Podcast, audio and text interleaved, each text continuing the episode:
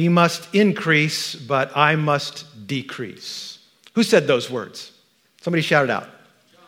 John the Baptist, John the Baptizer, right on. All four Gospels, very early on, introduce John. John as the forerunner, John as the one preparing the way for Jesus. Mark chapter 1. Mark is, is he starts right off with John. No other gospel is, begins as quickly with John, but Mark 1, the beginning of the gospel of Jesus Christ, the Son of God. As it is written in Isaiah the prophet Behold, I send my messenger before your face who will prepare your way. The voice of one crying in the wilderness, Prepare the way of the Lord, make his paths straight. John appeared in, baptizing in the wilderness and proclaiming a baptism of repentance for the forgiveness of sins and all the country of Judea and all Jerusalem were going out to him and were being baptized by him in the river Jordan, confessing their sins. Matthew and Luke, very similarly, not right at the beginning like Mark, but very similarly introduce John quoting from the same passage in Isaiah. The predominant focus in the first three Gospels is John's ministry is calling people to repent and be baptized prepare yourselves, get ready, the kingdom of God is at hand, which really means the king is about to show up. The Gospel of John, where we're studying now, also very early introduces John to us. The focus in the Gospel of John is a little different. And that's what we're going to be looking at today. But already, chapter 1, verse 6, and we can start turning there now if you haven't already. Chapter 1, verse 6. Already early on, here is John and what the focus is in this fourth gospel is more on what John was and what John was not. So let's look at First John or John chapter 1 verses 6 to 8. And let me just forewarn you this morning, we're going to be turning to other parts of the gospel today. So you'll want to have one open because there are extended passages in John we're going to consider as well. If you remember, I have been saying from the outset, I'm not intending this to be a consecutive all the way through John series. I think I would die before I finished because it would take 15 years or more for me to do this if I did it that way. So, anyway, we're going to look at what the Gospel of John says about John the Baptist today, starting where he's introduced, chapter 1, verse 6. There was a man sent from God whose name was John. He came as a witness to bear witness about the light, that all might believe through him. He was not the light but came to bear witness about the light. And so, two things here that we'll focus on this morning. What he was, he was a witness, a witness to the light. John has just finished talking about Jesus as the Word and then as the life and the light. And John has come as a witness to this light. So, what he was was a witness. What he was not, he was not the light itself. Verse 8 is very clear. He was not the light. So, first, let's talk about John as a witness to the light. Very interesting here at the beginning. We look at his identity there in verse 6. There was a man sent from God whose name was John. It's very interesting, and this is going to it's going to be a little tricky because the writer of this book is John. So I'll try to make sense out of what I'm saying here. But the writer, now the apostle, as he writes, never calls John, this John, John the Baptist. He's called John the Baptist in the other three Gospels. Not every time he's referred to, but sometimes he's distinguished as John the Baptist. This gospel, Gospel 4, never uses that extra added distinguishing mark, John the Baptist. Now, it's not a huge point, but it is interesting. He does the writer, the Apostle John, does distinguish when he wants to make clear who he's talking about. For example, in John chapter 14, verse 22, he writes, Judas, not Iscariot. He wants to tell you something that a, that a Judas did, wants to make sure that you don't mix this guy up with another famous Judas. In chapter 13, we read about Judas there. I won't read the whole verse, but at the end it says he gave it to Judas, the son of Simon Iscariot. So, John, the writer, John the apostle, will distinguish in this way when he wants to make clear who he is or is not talking about, but he never distinguishes John the Baptist. He just calls him John. What's interesting about this, and it will tie into what we're looking at today with John the Baptist himself, is the Apostle John doesn't need to distinguish this John because he never mentions himself by name. The writer never uses his own name. He describes himself in two ways in this gospel. At the end of the gospel, when Jesus has risen from the dead, they run to see the empty tomb. He talks about Simon or Peter and the other disciple. But then, various places, the last evening they spent together in the upper room, he talks about the disciple whom Jesus loved. Now, some people have sometimes thought about that like, well, what's, what, what's that? The disciple that Jesus loved, like he didn't love the others or something? I think, no, no, you're, that's not it at all. I think John was just overwhelmed with the reality that Jesus had loved him.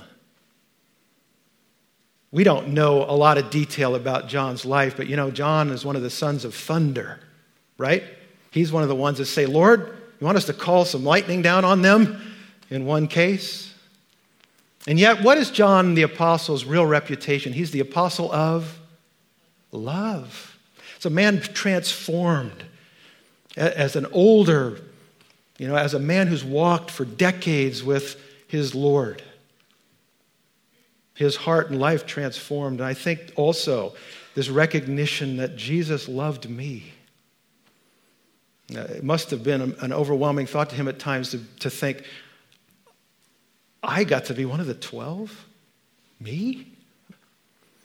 So he never has to say of John the Baptist that he is John the Baptist because he never names any other John in his gospel. Why is that significant? I think it's significant because it reflects the humility of this apostle. It's not about John the apostle. He doesn't even want to mention his own name. He refers to himself indirectly. And we're going to see something of the same spirit in John the Baptist. He must increase, but I must decrease. We also see in verse 6 the commission. His, his identity, he's John, but his commission, it says there he was sent from God. There was a man sent from God. There's a striking balance here. He was not the light, but he was sent from God. Even though John doesn't want to say a lot necessarily about himself, he was appointed to this, he was called to this. John wasn't just some random guy that showed up at campaign headquarters to volunteer. He didn't just sort of a hanger on that saw that he liked Jesus' agenda or Jesus' uh, mission, and he said, Hey, I want to be part of that. Now, I'm here, I'll volunteer, I'll help you get this started.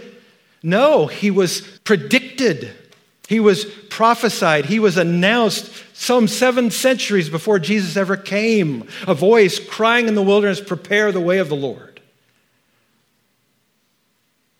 He was sent from God. So he's clear to make John the, the, apostle makes it clear about John the Baptist here that he was not the light, but that does not make him nothing. He was God's man for God's purpose at this time. And think about this for ourselves as well. We are not the light. In other words, we can, we can sometimes want focus on ourselves. But the opposite extreme to just constantly be sort of demeaning ourselves, constantly down on ourselves, constantly, we're, we're worth nothing, we're unimportant. If we're putting a lot of emphasis there, you can put too much emphasis there. If you're always sounding that note, might begin to wonder if it's just sort of a reverse way of calling attention to yourself. I think the best pathway for us all to strive for is self forgetfulness. As we point to Jesus, yes, we're unworthy servants, but we don't have to keep banging that drum all the time because we forget about ourselves. We're not the issue. And more and more, we make Jesus the issue. A healthy self forgetfulness. So, what we're saying here is John the Baptist is not the light, but that does not make him nothing. Called by God. You and I are all called by God to something. We're all called and gifted for ministry in His body in His kingdom, the, the, the, the commission that He has given His church. And so don't allow yourself to think of yourself as nothing. You are God's man or woman for God's purpose, but always keep clear that that purpose is to point to Christ. Well, that is the third point we'll make now about his identity, and that is his purpose. His identity, I'm sorry, that who he was. His purpose, his commission, now his, I'm sorry, his identity, his commission, and now his purpose. His purpose is to bear witness to the light. And notice something else that's said right there. He's bearing witness to the light for what end? So that all what may believe. Does that ring a bell? If you've been with us, John says he wrote this book. Jesus did many signs that are not recorded here, but these are written so that you might believe. This whole book is intended for us to believe. John the Baptist came and he bore witness to the light so that people come to know and love Jesus. Witness is another of the key terms in this gospel, another of the key themes in this gospel. We've already looked at believe, we've already looked at life, we've already looked at light. Those are keys. You, you read the whole gospel, you keep coming across those terms. This is another one. Witness is a term that will come up again and again and again in this gospel. There are many witnesses to Jesus. Let's turn to another part of the Gospel of John now. That's why I wanted you to make sure you had yours open. Let's go over to John chapter 5. If you're just new or you're just visiting today, we use the screen a lot for cross referencing, but sometimes the passages are longer. And if it's convenient, we're in the same book here, not too many pages to turn. We'll just use our Bibles and turn that way. John chapter 5, let's begin at verse 30. If you're carrying an ESV this morning, it probably has a heading there that says Witnesses to Jesus. And other versions may as well, but I'm using the ESV, English Standard Version. Verse 30 says, Jesus is talking now. He's talking to what John calls the, this is going to get confusing today. I knew this ahead of time and I was trying to avoid it. The apostle calls the Jews. And you think, well, who in the world? That's they're all the Jews, aren't they? But John, the apostle, as he writes, refers to a certain group of people as the Jews. And by that, he typically is referring either to the leadership, the Sanhedrin, or he's talking about the Jewish population in opposition to Jesus. And so Jesus is talking to these leaders now. They've come out, they've been bothered by some of the things he's doing and saying. And here's what Jesus says in response I can do nothing on my own. As I hear, I judge, and my judgment is just because I seek not my own will, but the will of him who sent me. That's going to be important to understanding what Jesus is going to say next. Now, Jesus is very clear this is not always understood well by us. Because we have a, a, an understanding of who Jesus is, we know he's God. We tend to think, well, he's God, therefore he, he had the authority to speak, therefore he had the power to do miracles, etc., etc. But yet, if you read the Gospels carefully, you find that Jesus always was acting in submission to the Father, not to do his own will, but to do the will of the Father. Again and again in this Gospel of John, he'll keep saying, What I say, my words are not my own. They're the, I say what my Father has instructed me to say. Here he's saying, I do what my Father has instructed me to do. If you read carefully in the Gospels, incidentally, you'll also find that Jesus doesn't do miracles in the power of in his own power as God. He does miracles in the power of the Holy Spirit. Part of the mystery and part of the wonder of his incarnation, his humanity. He lived his humanity in submission to and dependence on and in the power and strength of the Spirit of God. So he says, I can do nothing on my own. I'm not seeking my own will here. Now, that's important. Verse 31 goes on to say, If I alone bear witness about myself, my testimony is not true. He's not saying that my words would be false. What he's saying is, if I were doing this myself, if this was just me, if I had taken the initiative, if I had developed a sense of mission, if I had developed a sense of want to want to bring change and maybe spiritual awakening to my people and I want to be a force used by God and this was my thing that I had developed and I'm out here making these claims, you would not have to listen to me. You would not have to believe me. I'm not operating on my own. This is not me alone. I am doing this in submission to my Father. And he goes on now to talk about other witnesses. If I bear witness alone to myself, but I don't, verse 32, there is another who bears witness about me. And I know that the testimony that he bears about me is true. He's talking there about his Father. And then, verse 33, we come to the witness we're considering today. You sent to John, and he has borne witness to the truth. Not that the testimony that I receive is from man, but I say these things so that you may be saved. He was a burning and shining lamp, and you were willing to rejoice for a while in his light. So you've got already Jesus is talking and testifying to himself, but he says, That alone, if that were me, if that were just mine, that wouldn't add up to anything. But it isn't just me, and it isn't just mine alone. It's also the Father, and it's also John. Verse 36 But the testimony that I have is greater than that of John, for the works that the Father has given me to accomplish, the very works that I am doing, bear witness about me that the Father has sent me.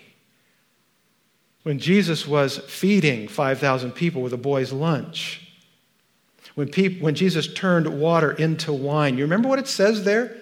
That's chapter 2, that's the wedding at Cana. It says that that was the first of the signs that Jesus did, and his disciples believed in him. I think probably we should take that that they started to get the idea because they struggled. It wasn't settled after that wedding. They kept wondering and scratching their heads and getting baffled.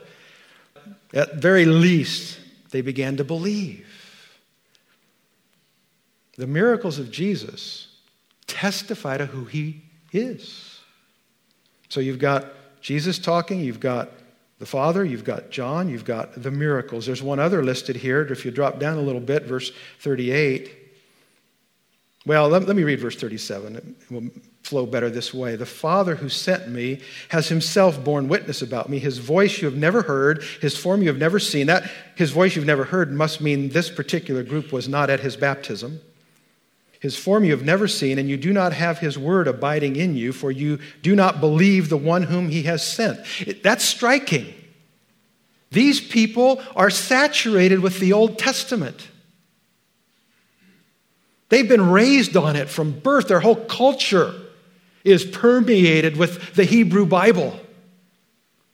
And yet Jesus says, You don't have it living in you abiding in you, remaining in you. Because if it really was there, you would know who I am.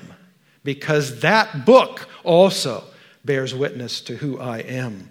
Verse 39 You search the scriptures because you think that in them you have eternal life, and it is they that bear witness about me. Yet you refuse to come to me that you may have life.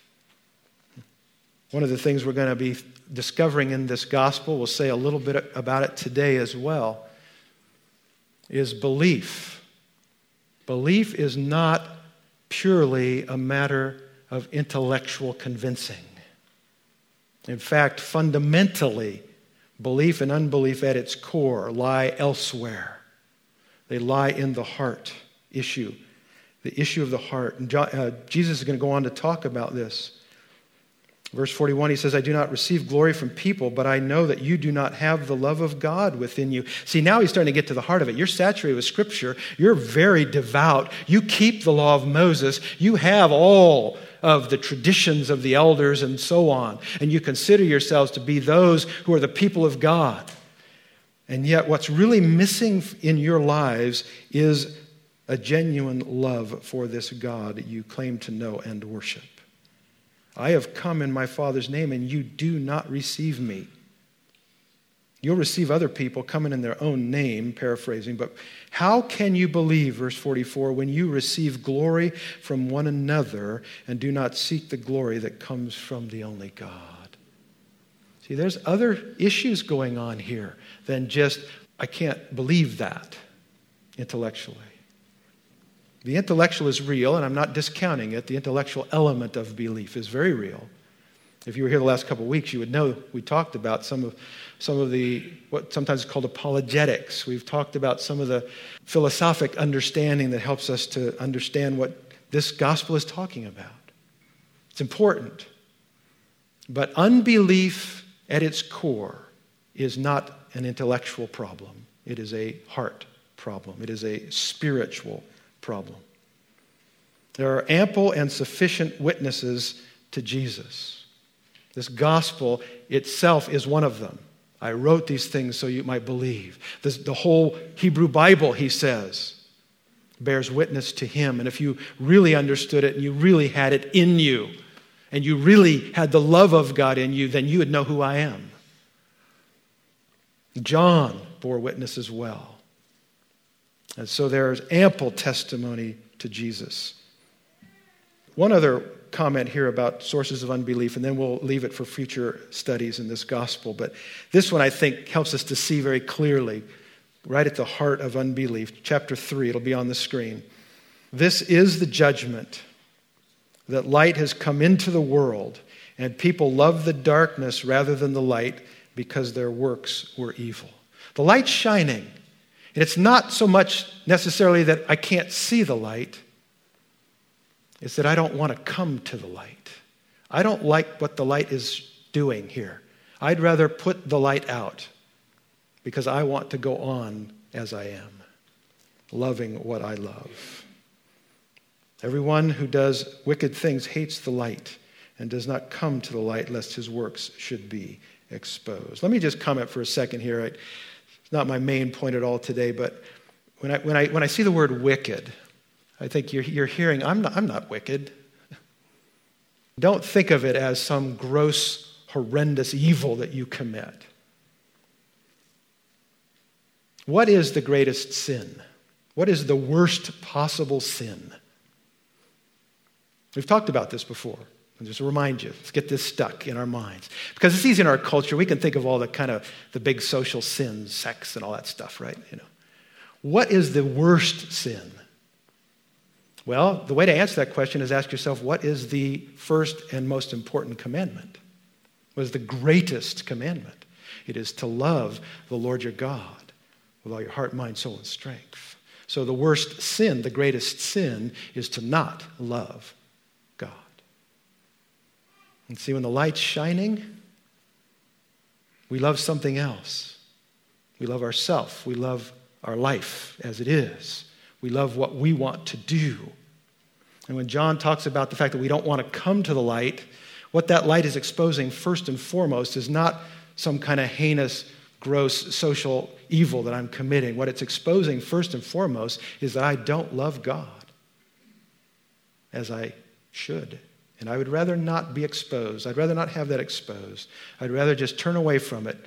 To use James's picture, you know, you look in the mirror and you walk away and don't clean your face.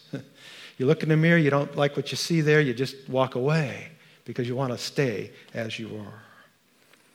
So, John, what we're saying this morning now, going back to John the Baptist, he, what was he? What he was, was a witness to the light. One of the great witnesses came to make clear who this Jesus is so that all might believe. And he's witnessing to you, he's witnessing to me. Hear and see his witness. The other focus there that we read in those first verses, what he was not. What he was, he was a witness to the light. What he was not is he was not the light itself. Verse 8, just look at it again. He was not the light. A distinguishing of mark of John's witness here, of John the Baptist, or John the witness, we could call him. The distinguishing mark in the fourth gospel he must increase, I must decrease. It's not about me. Don't put the focus on me. And John the Apostle, as we begin to read this, this gospel, verse 6, introducing this very strategic and important figure in God's redemptive plan. Be clear who he is and who he is not. He is not the light.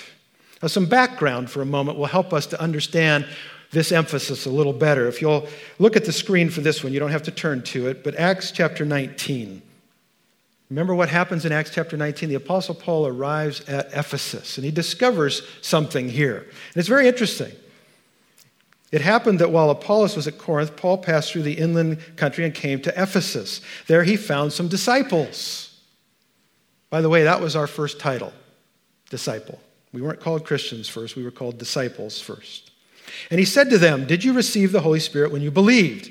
And they said, No, we have not even heard that there is a Holy Spirit. I don't think that means they were ignorant of the Old Testament testimony to the Holy Spirit. I think that means they hadn't heard what Paul was referring to here. And he said, Into what then were you baptized? They said, Into John's baptism. That's as far as they'd gotten. John had called people to be baptized and repent. They had been baptized. Don't know for sure, but at some point they've left Israel, they've left Palestine, and they've ended up in Ephesus. They never got past the baptism of John in their knowledge of and acquaintance with what was happening with Jesus. So Paul said, John baptized with a baptism of repentance, telling the people to believe in the one who was to come after him, that is Jesus. And on hearing this, they were baptized in the name of the Lord Jesus. And when Paul had laid his hands on them, the Holy Spirit came on them. They began speaking in tongues and prophesying. There were about 12 men in all. So here you have this little pocket of 12, about 12 disciples. But they're really disciples of John the Baptist. That's as far as they have progressed in their understanding of this new moving of God. This is in Ephesus. The Gospel of John was written in Ephesus. The Apostle John spent years in Ephesus. And so, as you read about John the Baptist here in the fourth Gospel, you keep seeing this highlighted. It's not me, it's him. I'm not Christ. I'm not Messiah. I'm not Elijah. We'll come to that in a little bit. We'll look at that. It's always a pointing away from John the Baptist. Why? Because there were pockets of people who had identified themselves with John. We know from other early Christian writing that this went on for some time that you would occasionally find these pockets or groups or camps of John followers. And so, part of the intention of the apostle in writing this gospel was to help make clear who the right focus is and where your faith really belongs. There is a propensity among us all, it's human, to be drawn to specific leaders, specific servants of Christ. It's perfectly natural and normal, and it's fine. It's good that you would connect with and identify with a particular, let's say, a particular pastor. Here in our church, we have seven. And it would be perfectly natural and normal and good for you to say, you know, Larry is really my pastor because he would be the one who's ministered to you most. You've connected to him, felt a sense of real input, real shepherding from him. Perfectly good and healthy. Christian, any one of us seven that you might say, that one's really my pastor. You know, I'll tell you something. I, I, that, that brings joy to my heart when I hear that. If somebody were to say, you know, Rich is really my pastor. That blesses the socks right off of me. You know why? Because that means we're starting to get it. We're not always thinking of the guy standing up front preaching as the real pastor and the other guys as sort of, you know, laymen who serve on a board. That means we're really starting to function like the body of Christ, and that's glorious. That's what should be happening. It's also perfectly natural and normal and fine to identify and to prefer the preaching of some or pastors more than others. Perfectly natural, perfectly normal. And I'm good with that. I know some of you prefer Sean's preaching to my preaching, and I'm perfectly good with that. I've known that forever. I know my preaching does not work for everyone. If it did, this church would be a lot bigger than it is. you know why I know that and why I'm good with that? Because not every preacher works for me either. I'm not going to use any names this morning, but let me just tell you something. In my youth, and in our youth, big name, very popular, widely known, uh, worldwide known preachers. One in particular, if I mentioned his name, everybody in the room would know who I'm talking about. I just did not happen to enjoy listening to him. It had nothing to do with his theology. It had nothing to do with anything wrong with his ministry. Millions of people around the world listened to and loved and were blessed by his ministry. Who in the world would I be to say, well, I just don't think he's that good of a preacher? That'd be ridiculous to think like that. But just to recognize I didn't connect. I didn't, you know, it, it just wasn't my cup of tea. And why is that? It's because the human race is incredibly diverse. And the body of Christ is incredibly diverse. And in God's design, this is why He intended that there always be a diversity of leadership and there always be a diversity of ministry because no one person, not only physically, is capable of ministering to everybody, but we're all different and we're going to identify with and receive from better and more naturally one than another. And that's the way life is, and it's good and it's healthy. And I want you to understand that I'm good with that. What is not good is when we allow our identification, our natural identification with certain leaders to divide us. That is not good. When our egos get involved, when we develop a party spirit, when there comes to be this kind of us and you, me and us and them, spirit, then clearly we're, we're going beyond what is natural and normal and good into what is divisive. Take a minute here, 1 Corinthians chapter 1, verse 10. You know this probably if you're acquainted with the New Testament. I appeal to you, brothers, by the name of our Lord Jesus Christ, that all of you agree and that there be no divisions among you, but that you be united in the same mind and the same judgment. There is no mandate that we all like the same things, that we all think exactly identically, but there is a mandate that in our diversity and in our differences, we come together in unity. And we work out our differences. Verse 11 For it has been reported to me by Chloe's people that there is quarreling among you, my brothers. What I mean is that each one of you says, I follow Paul, I follow Apollos, I follow Cephas, or I follow Christ. Those, those were the snooty ones. You know. Come on. We're Jesus. Look, look at Paul's answer here. Is Christ divided? How many Jesuses have we got? A glorious passage in Ephesians. There is one Lord. As he sets out, begins to talk about the practice of what he's been teaching them, first thing he talks about is we're striving to preserve or maintain the unity of the Spirit and the bond of peace because there is only one faith, one Lord, one baptism, one God Father over all. Is Christ divided? Was Paul crucified for you? Were you baptized in the name of Paul? Now, later on, he's going to come back to this in chapter 3.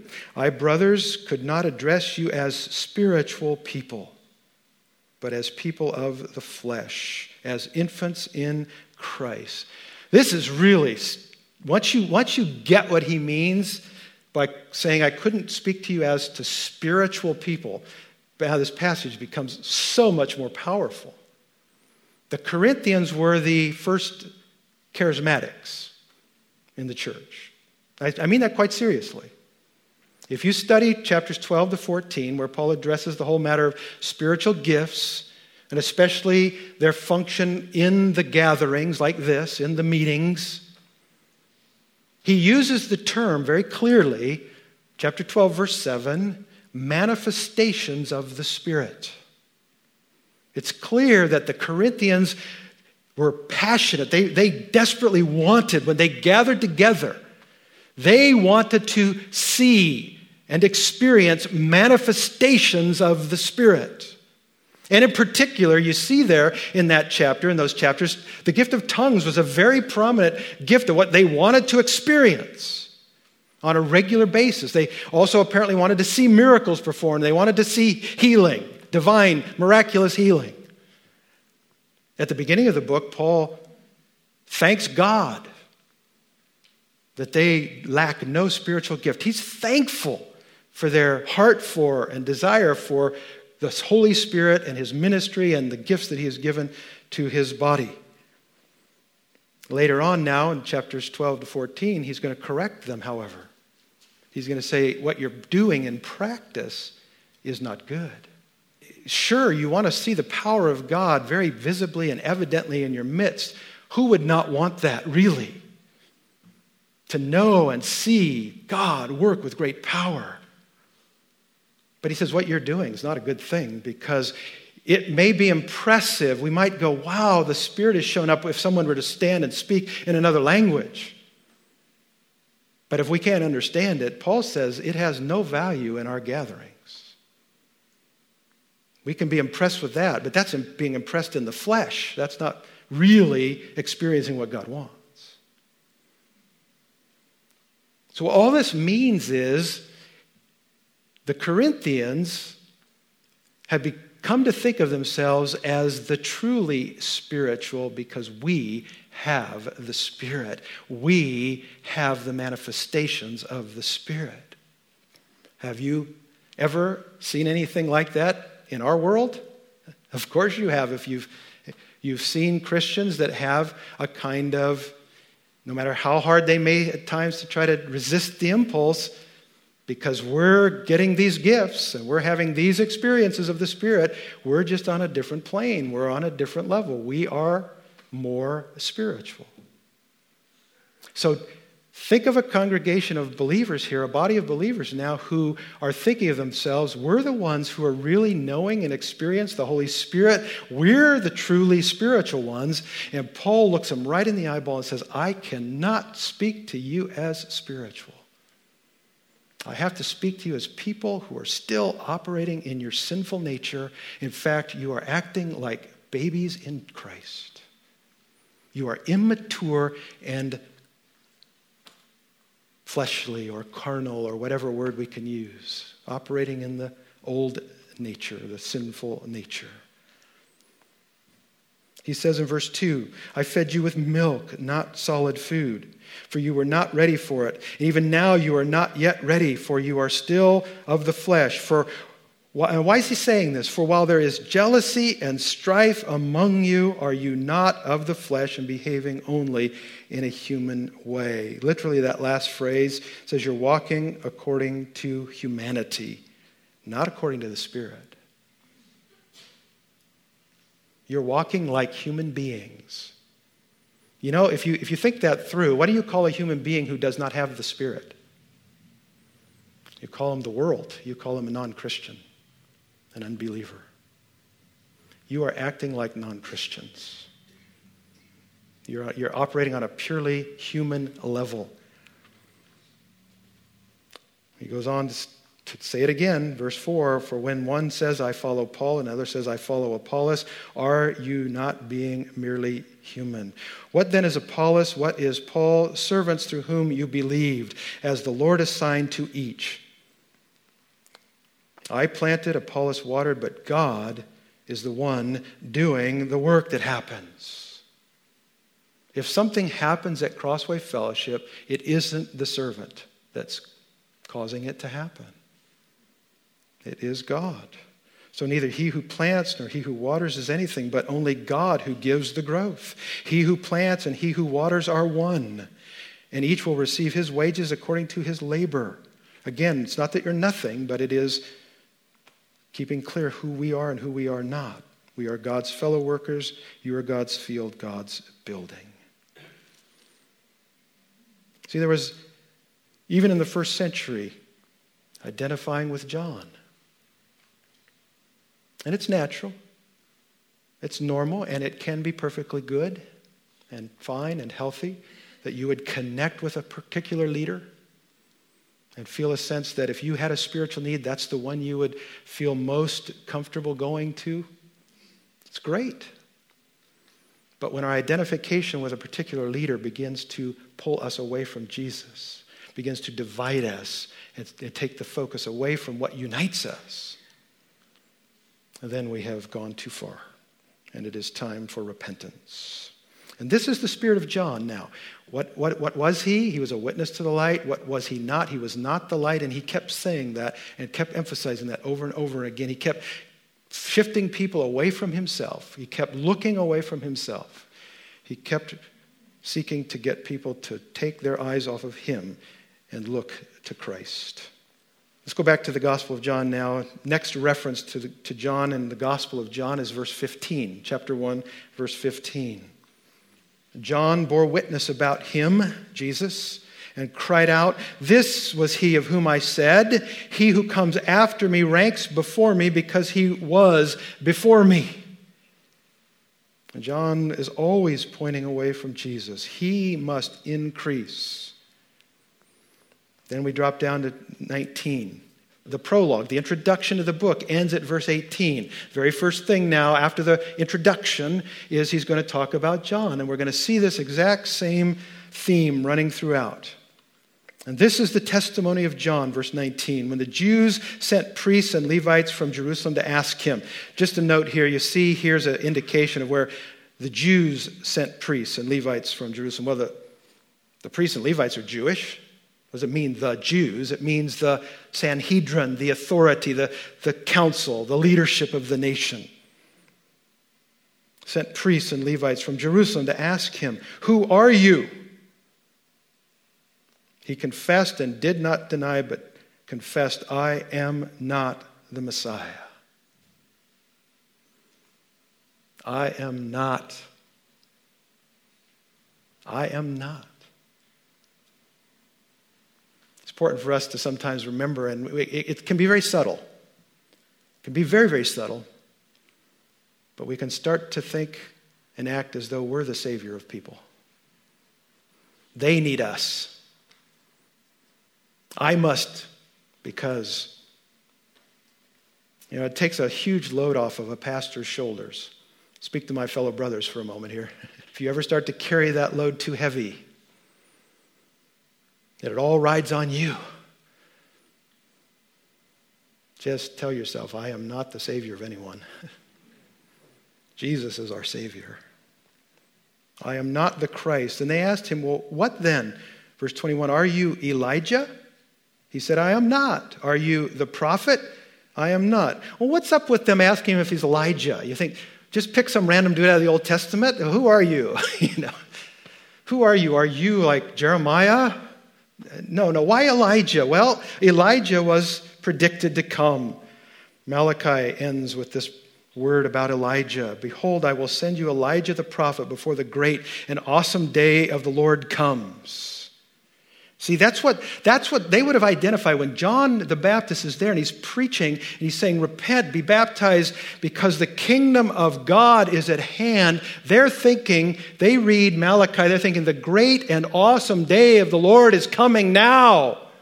That mean, means Elijah's going to show up, as Malachi said. And so they're wondering, John, are you this guy? Are you the fulfillment of Malachi? Malachi will, or not Malachi, Elijah will come and turn the hearts of the fathers to their children and the hearts of the children to their fathers. Are you, are you the fulfillment of this? What about the prophet? Are you the prophet? What do you mean, the prophet?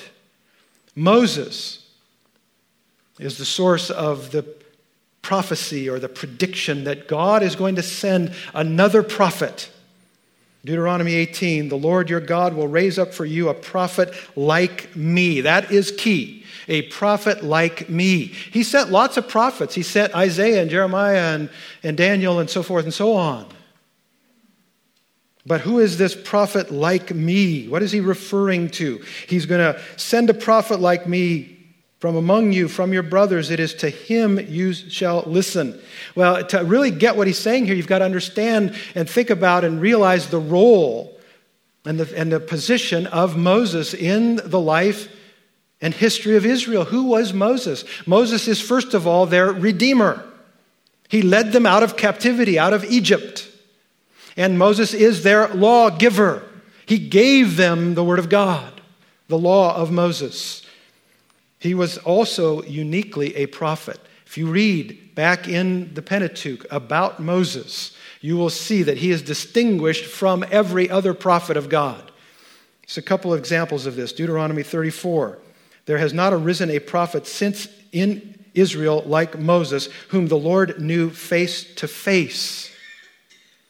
What that's referring to is that God communicated and related with Moses uniquely in a way he did not relate to any other prophet ever. None like him for all the signs and the wonders that the Lord sent him to do in the land of Egypt, to Pharaoh and to all his servants and to all his land, and for all the mighty power and all the great deeds of terror that Moses did in the sight of all Israel. You may recall later on as they're, they're, they've left Egypt, and, and Miriam, his sister, and Aaron, uh, his brother, they kind of rise up against him. They're, they're getting a little uppity and rebellious against Moses. They're not satisfied with his leadership. And uh, God calls them to task here, verse 6 of uh, Numbers 12. Hear my words. If there is a prophet among you, I, the Lord, make myself known to him in a vision. I speak with him in a dream. Not so with my servant Moses. He is faithful in all my house. With him I speak mouth to mouth clearly and not in riddles. And he beholds the form of, of the Lord, of Yahweh. Why then were you not afraid to speak against him? Now, Moses stands unique He's still Moses, he's not God, but he stands unique. And so Moses is saying in Deuteronomy 18, the Lord is going to send another prophet like me. And so they're wondering as they send to John the Baptist, Are you this prophet that Moses talked about? And he says no to both of them. I'm not these people. I'm not Messiah. I'm not Elijah. I'm not the prophet. Well, then who are you? He says, I am the voice of one crying in the wilderness, make straight the way of the Lord, as the prophet Isaiah said. I am the fulfillment of Isaiah. That's a remarkable claim. They go on here. Verse 25 says, They asked him, Then why are you baptizing if you're neither Messiah, Elijah, or the prophet? Notice how John responds. He doesn't really defend his right to baptize, he doesn't really deal with their question directly. But now we're coming back to our main theme here. He says, I baptize with water, but among you stands one you do not know. Even he who comes after me, this here it is again, one of these grand, glorious spiritual statements truth that we just ought to take to heart and chew on, meditate on, let it seep and soak deeply into our, our hearts. He who comes after me, the strap of whose sandal I am not worthy to untie. Hmm. He had a right estimation of who he was and who he was not. Verse 29 goes on here. The next day, he saw Jesus coming toward him, and he said, Behold, the Lamb of God. This is God's offering for sin. No humans, no person bringing an animal to the temple. This is the one God has sent. Behold, the Lamb of God who takes away the sin of the world. This is he of whom I said, After me comes a man who ranks before me because he was before me. I myself did not know him. It's possible that they lived far enough apart that they had not met. They were relatives, they were probably cousins. I, I incline to think that they knew each other as cousins, but John did not know who Jesus really was until the baptism.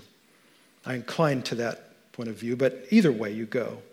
John says, I didn't know him, but for this purpose I came baptizing with water, that he might be revealed to Israel. And John bore witness, I saw the Spirit descend from heaven like a dove, and it remained on him. I myself did not know him, but he who sent me to baptize with water said to me, He on whom you see the Spirit descend and remain, this is he who baptizes with the Holy Spirit. And I have seen and I have borne witness that this is the Son of God. Now I know who my cousin is. I wonder if I'm correct, if, if, if they knew each other as cousins and they're in the water. You remember in other accounts, we know John, John's thinking, I don't need to baptize you. So maybe that's another way to look at it. But I'm just, I'm just, I'm visualizing John suddenly coming to a realization. Cousin Josh is the Son of God.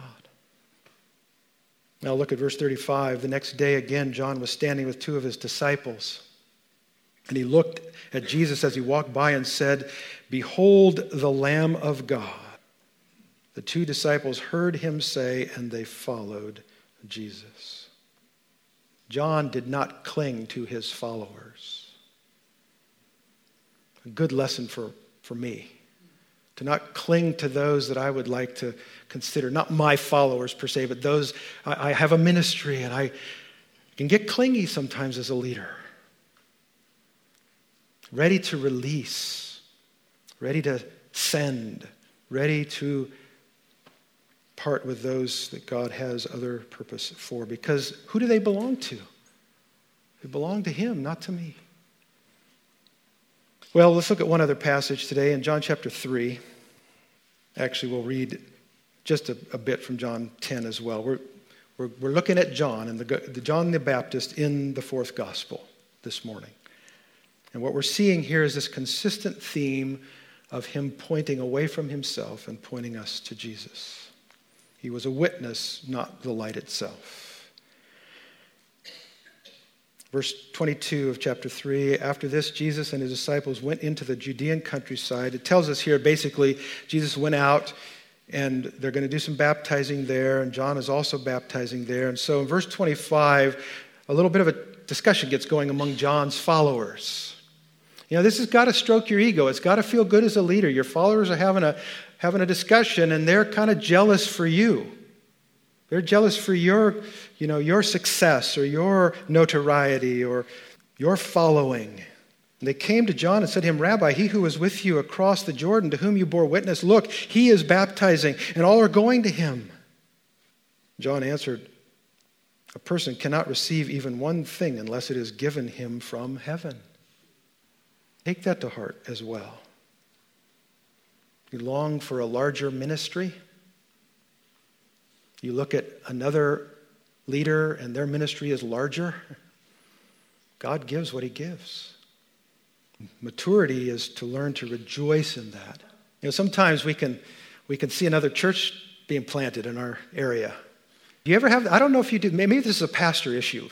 maybe you don't do this, but you, you kind of, you're driving down the street and you see a little, maybe a sandwich board sign, such and such a church. You look over there, ah, church plant. Do you have feelings of, eh, more competition in the neighborhood? You know what? This metropolitan area has enough unbelievers that we could use all the churches we can get. We are on the same team. And the captain of this team is not any pastor. The captain of this team is Jesus. Verse 28, John speaking here, you yourself bear me witness that I said I am not the Messiah, but I've been sent before him. The one who has the bride is the bridegroom, the friend of the bridegroom. This is the best man in our terminology. You know, the best man doesn't need to be jealous. I suppose that might happen sometimes. But John is not a jealous best man. He's thrilled for his buddy who's marrying his dream girl. John is thrilled for Jesus as he is realizing his glory and his kingdom. Look at what it says. Verse 29 The one who has the bride is the bridegroom. The friend of the bridegroom who stands and hears him rejoices greatly at the bridegroom's voice. Therefore, this joy of mine is now complete. He's saying this to the fact that people are leaving him and going to Jesus. And many people aren't even coming to John to be baptized, they're going straight to Jesus to be baptized. Now my joy is complete. He, there it is, there's our quote right there. He must increase, but I must decrease. If you find it difficult to have joy at the visible success of another ministry, ask God to change your heart. Because every time you see the visible success of another ministry, you should say, The kingdom of God is advancing. One last verse here quickly. John 10, verse 40. He went away across again across the Jordan. This is John 10. To the place where John had been baptizing at first, and there he remained. And many came to him and they said, John did no sign, but everything that John said about this man was true.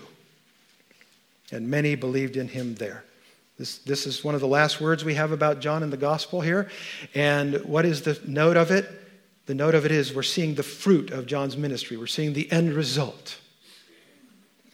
As Jesus comes in an area where John has come before him, they say, Wow, John was telling the truth. And they believe in Jesus. John was not the light, he was a witness to the light that all might believe. What does Acts chapter 1 tell us as we conclude this morning? What are we? We are all witnesses. You are my witnesses to Jerusalem, Judea, uttermost parts of the world. We are witnesses. What a glorious privilege that we are witnesses. But let's always remind ourselves we're not the light. He must increase, we must decrease.